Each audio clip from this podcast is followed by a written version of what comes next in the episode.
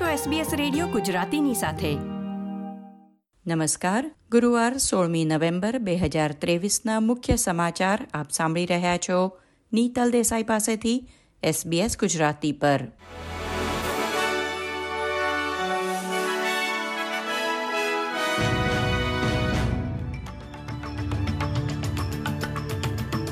વડાપ્રધાન એન્થની એલ્બનીઝીએ જાહેરાત કરી છે કે રાજકારણીઓ આર્ટિફિશિયલ ઇન્ટેલિજન્સની અજમાયશ કરશે.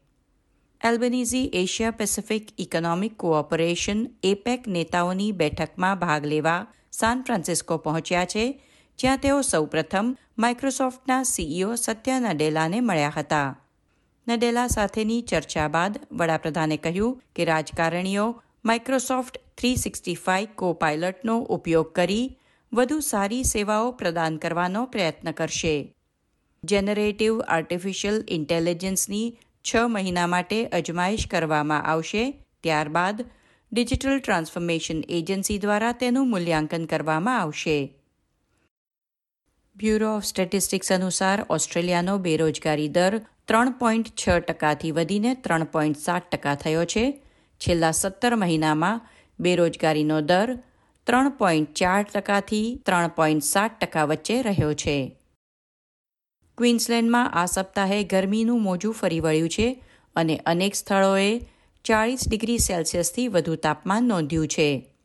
કેટલાક શહેરોમાં ચુમ્માળીસ ડિગ્રી સેલ્સિયસની આગાહી સાથે મજૂરો, શાળાના વિદ્યાર્થીઓ અને અન્ય રહેવાસીઓને ભારે ગરમી માટે તૈયાર રહેવાની સલાહ આપવામાં આવી હતી. લોંગરેજ અને બોલિયામાં ચુમ્માળીસ ડિગ્રી સેલ્સિયસ, વિન્સ્ટનમાં તેતાળીસ ડિગ્રી સેલ્સિયસ અને નોર્મન્ટનના રહેવાસીઓએ આજે સાડત્રીસ ડિગ્રી સેલ્સિયસનો અનુભવ કર્યો છે. માઉન્ટ ઈસામાં ગુરુવારે તાપમાન ચાળીસ ડિગ્રી સુધી પહોંચ્યું હતું અને બ્યુરો ઓફ મિટીરિયોલોજીના જણાવ્યા અનુસાર, શનિ રવિ દરમિયાન તાપમાનનો પારો નીચે ઉતરવાની ધારણા છે સપ્તાહના અંતે વરસાદથી રાહત મળશે. આંતરરાષ્ટ્રીય સમાચારોમાં ઇઝરાયેલનું કહેવું છે કે તેના સૈનિકોને ગાઝાની સૌથી મોટી હોસ્પિટલમાં હમાસ આતંકવાદીઓનું ઓપરેશનલ કમાન્ડ સેન્ટર અને સંપત્તિ મળી આવી છે.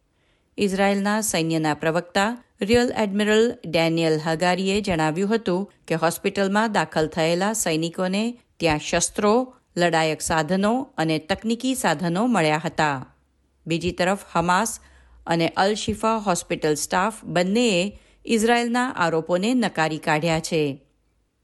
ખેલ સમાચારોમાં ભારત બાર વર્ષ બાદ વન ડે ક્રિકેટ વર્લ્ડ કપની ફાઇનલમાં પહોંચ્યું છે. ગઈકાલે રમાયેલી સેમીફાઇનલમાં ભારતે ન્યૂઝીલેન્ડને સિત્તેર રનથી હરાવ્યું હતું. મોહમ્મદ શમી વિશ્વકપની મેચમાં સતત સાત વિકેટ લેનારો પ્રથમ ભારતીય બોલર બન્યો છે. આજે બીજી સેમીફાઇનલમાં ઓસ્ટ્રેલિયા અને દક્ષિણ આફ્રિકા ટકરાશે, જેના વિજેતા સાથે ભારત રવિવાર ઓગણીસ નવેમ્બરે ફાઇનલ રમશે.